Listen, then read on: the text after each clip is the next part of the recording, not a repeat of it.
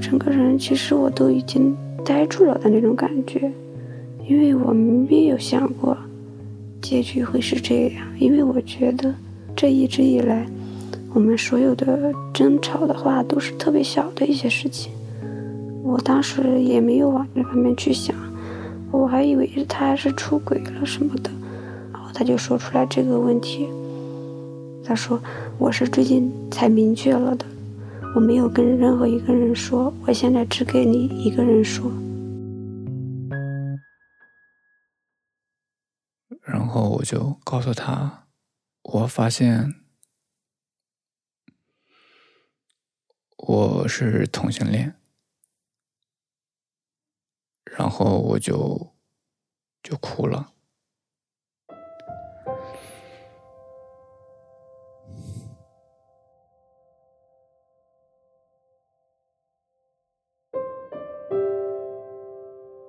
你好，欢迎收听故事 FM，我是艾哲，一个收集故事的人。在这里，我们用你的声音讲述你的故事。每周一、三、五，咱们不见不散。前不久，故事 FM 播出了一期节目，叫《太太向我出柜之后》。那期节目播出之后，很多人说啊，如果他们的性别做一个调换，大家看待的态度会完全不一样。那正好，几乎在同一时间，我们也收到了另外一个投稿，主人公就是你刚才听到的讲述者小川和宗岳。小川和宗岳是一对夫妻，但是在结婚五年之后，他们决定离婚。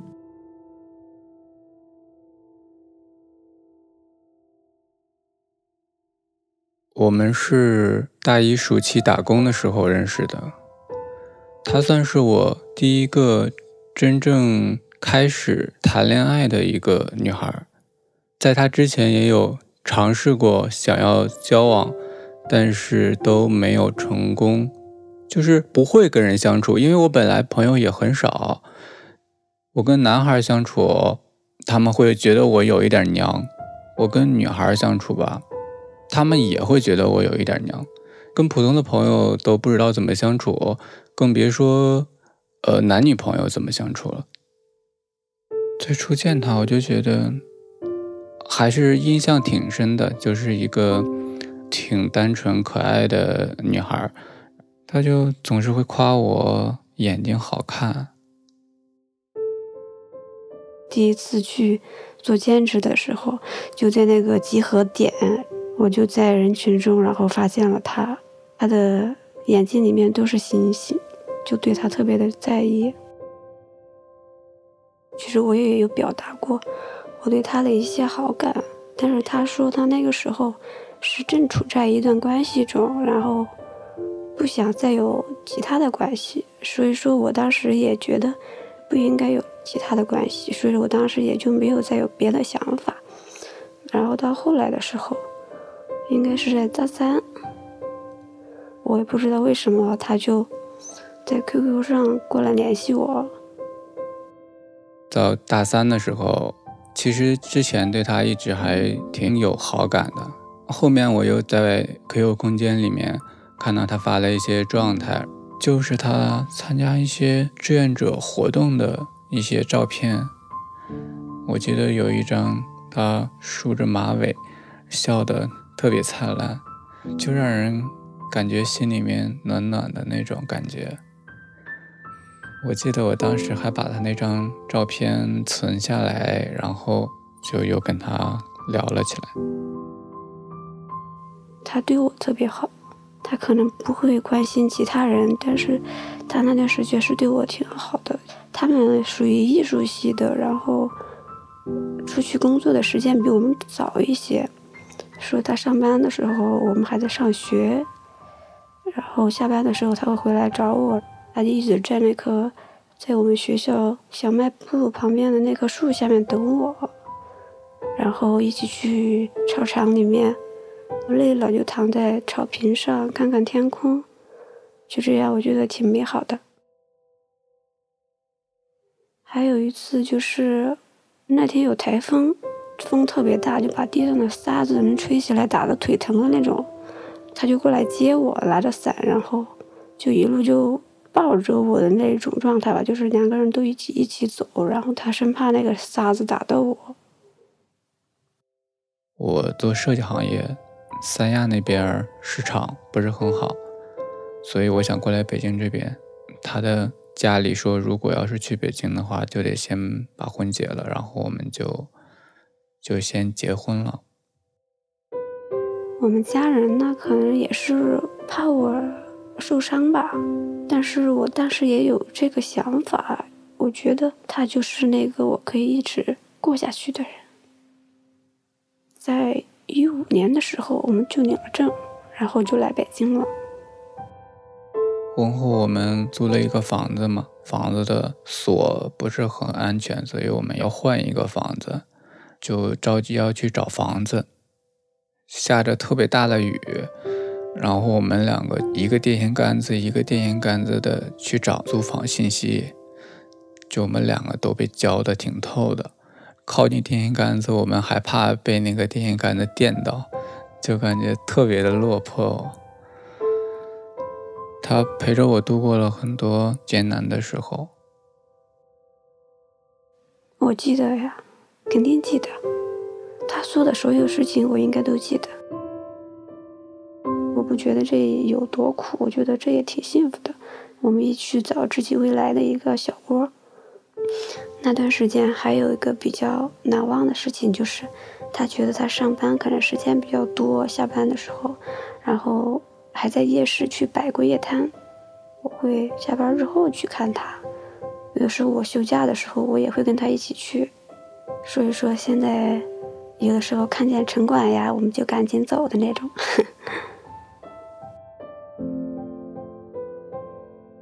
在小川和宗岳的共同奋斗之下，苦日子很快就结束了，但他们的婚姻却开始出现问题。宗岳喜欢闹小脾气，作为丈夫呢，小川觉得自己应该宠着宗岳。可越是这样，他越不能释然。小川总是提醒自己做丈夫该做的事儿，这成了压在他心中的一块大石头。小川也不懂为什么其他夫妻最平常的相处方式对他来说却很难。直到两年前，所有无法定义的感受都有了答案，小川发现自己是同性恋。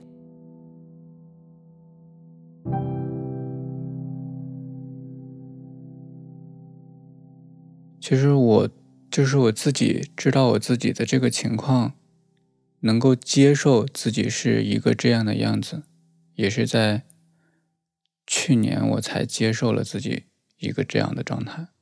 前两年特别矛盾，因为从小到大就是对男生其实有一种莫名的一种好感，但我我是东北的嘛，那边民风也是比较彪悍。从小到大，每个班里面最娘的那个男生，基本上都是被男生女生都看不起，所以我肯定装的像异性恋一点，就自己其实还挺喜欢的东西，就就不表现出来嘛，那别人就不知道你是什么样子，就通过这样来保护自己。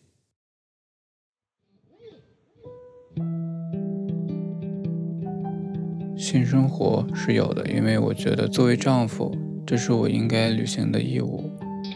但是你并没有感觉到那种真实的满足感，到后面会越来越少了吗？我就是发现自己对男性的那个兴趣，随着压抑的越来越久，其实会增多。所以那一段时间让我特别的就很崩溃，因为我。一直以来，虽然我的性格是这样的，但是我从来没有觉得自己就是一个同性恋。突然间，各种迹象都证明我其实是一个同性恋。就当时我特别的痛苦，特别的挣扎，不知道要怎么办了，也没有任何人可以诉说。当时工作压力还挺大的，每天晚上下班之后。我就会在大街上特别大声的哭，然后再打车回家。我都根本没有发现他有任何不一样，因为他每天回来脸上都没有什么不一样，可能是他就是把他各种东西都伪装，他从来不肯把他的柔弱的一面展现在我的面前。我问他的时候，他也说没事。我有的时候我就想。我也觉得他挺难受的，我就想抱抱他，给他一个安慰。但是他却感受不到吧。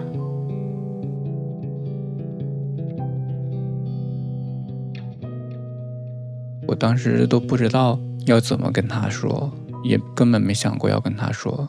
朋友也不能说，因为我觉得这件事儿，我如果要说，第一个我要告诉的就应该是他，我不能让任何人在他之前知道这个事情，我觉得是对他的一种尊重。所以我只能是一个人。慢慢的熬过来，就是靠靠时间吧。可能当时我做的决定，要么我就装一辈子吧。但是太难了，能骗得了谁呢？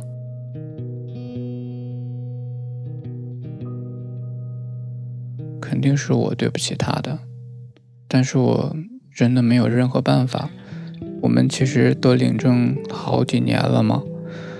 一直没有办婚礼，我觉得对他有一些欠缺。我本来是想着五一的时候能够办一个婚礼，然后带着他到处玩一下，回来再跟他提这个事儿。然后因为疫情的原因，就拖延到了现在。所以在一次争吵中，我就跟他坦白了。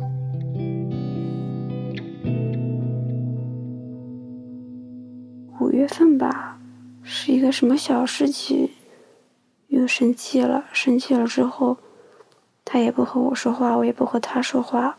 其实第二天也就说话了。然后我我好像脸上冒了两个痘痘，就跟他开玩笑说：“我说你看我脸上长痘痘了，都是你给我气的。”他就更生气了，就开始两个人就有一些争辩。他就特别伤心，然后就说出来了这件事情。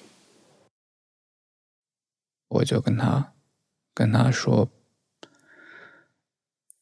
说我们真的不适合，我们离婚吧。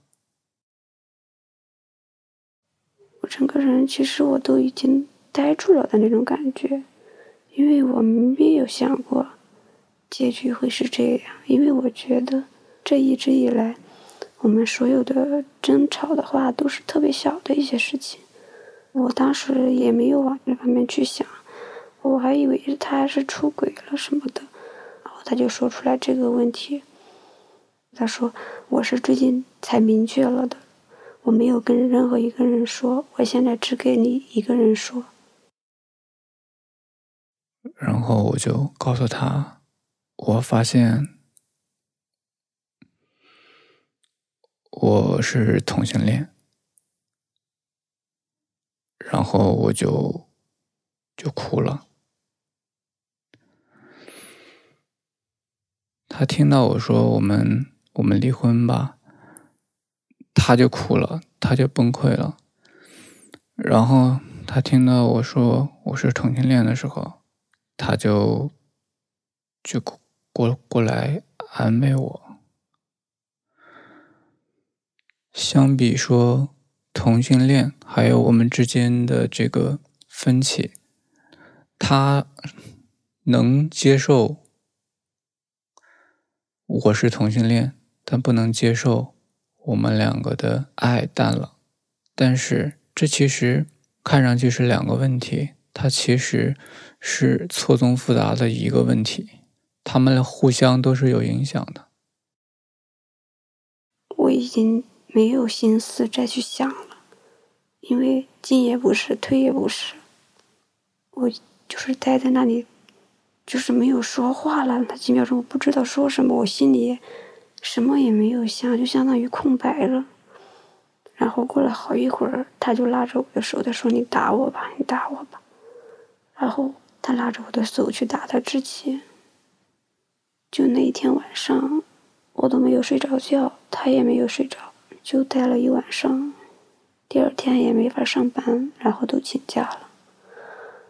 我都不太记得说了什么，听能听得进去，但是就是没法思考了，就不知道到底要怎么办。第二天也睡不着，整个人的状态特别不好，不想吃饭，不想睡觉。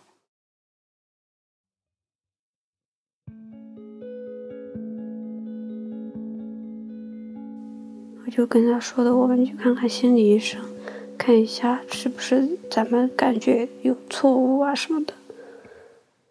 他当时的反应就去呗，就是没有什么那就去。他可能也就是想心理医生给我一个明确的答案。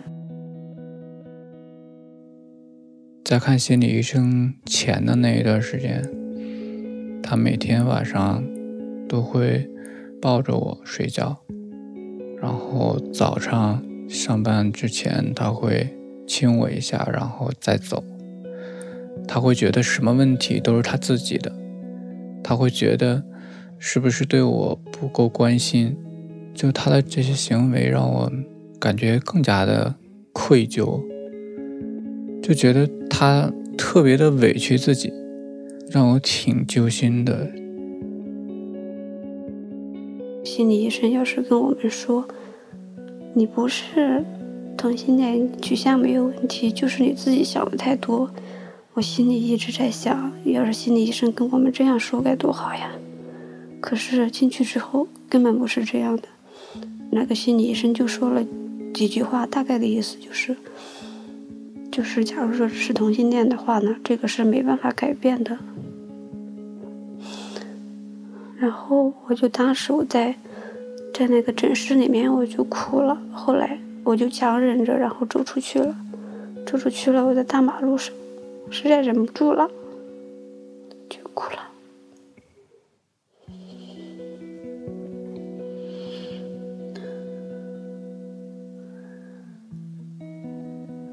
他就在边上安慰我，让我别哭了。看着他哭，我其实心里特别难受，特别内疚。其实不只是说他抱我或者是亲我的时候，其实我在工作的时候。经常会有一瞬间就觉得，就觉得我好像坚持不下去了，就是，就是看着看着他祈求我的那种语气跟我说：“我们能像以前那样吗？”他经常以这种口气跟我说话，让我特别特别的难受。就是我经常在工作的状态，我都觉得我也有点坚持不下去了。但是我的理性马上就会让我不要去想这些东西，他会告诉我，长痛不如短痛，你现在做的这个决定就是对你们最好的决定，你如果一退缩，他就会陷得更深。最终，我特别怕的是，到我们两个都老了之后，互相怨恨，就是。这一辈子过得特别的狼狈，都没有得到自己想要的那种人生。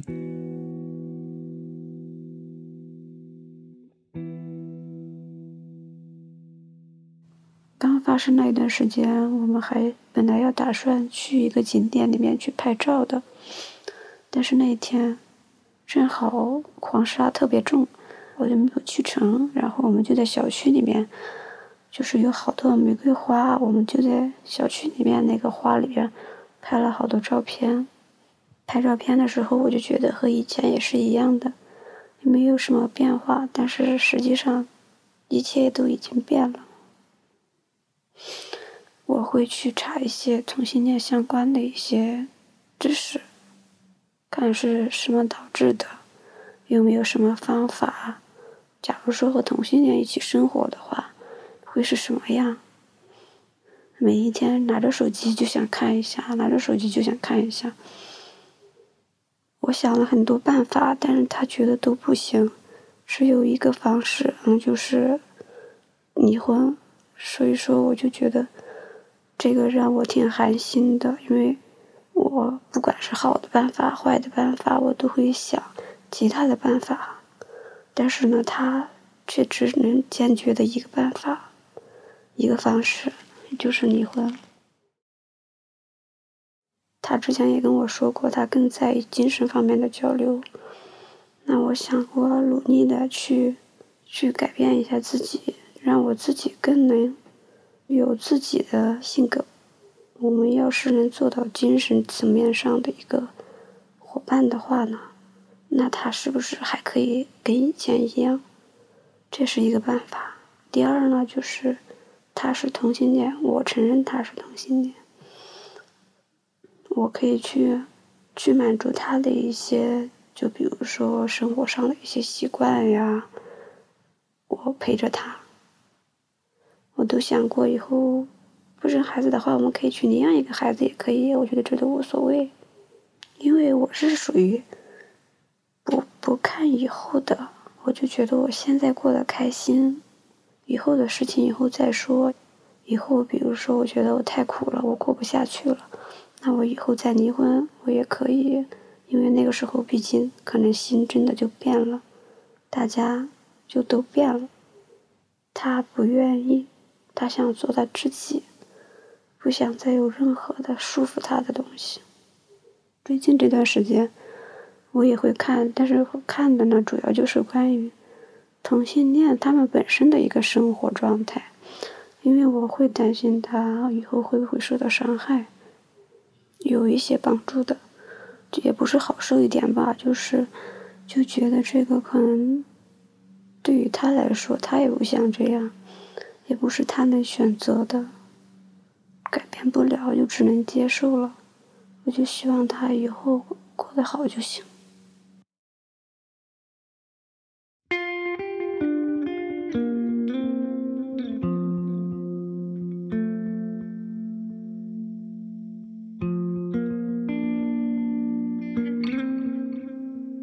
你现在听我的这个情绪说这些东西，其实都很冷静，因为我们后面聊过太多次了，一个多月了吧，聊了，最后基本上达成了一个共识。我真的没办法说是离婚马上就能够离开他一个人的那种，真的没没办法做到。我就是想再陪着他。三个月，来接受这个事实，让我们的关系恢复到一个朋友的状态。我会始终爱着你，但是我们真的不能在一起了。没没办法去恨他，做不到。我也会就是多关心他一点，有的时候。也会就跟他说：“你这个事儿怎么跟父母讲啊？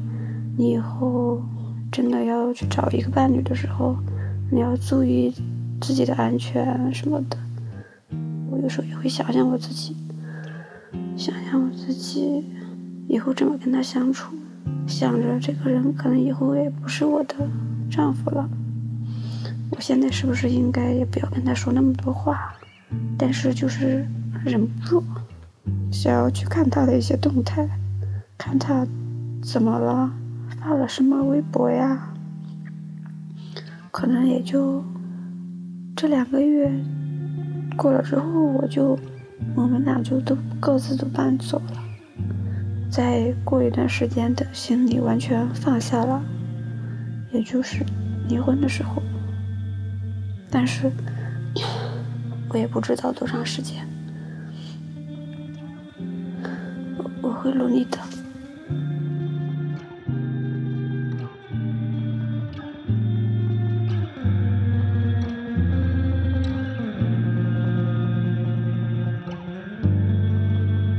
现在正在收听的是《亲历者自述》的声音节目《故事 FM》，我是主播艾哲。本期节目由林峰制作，声音设计彭涵。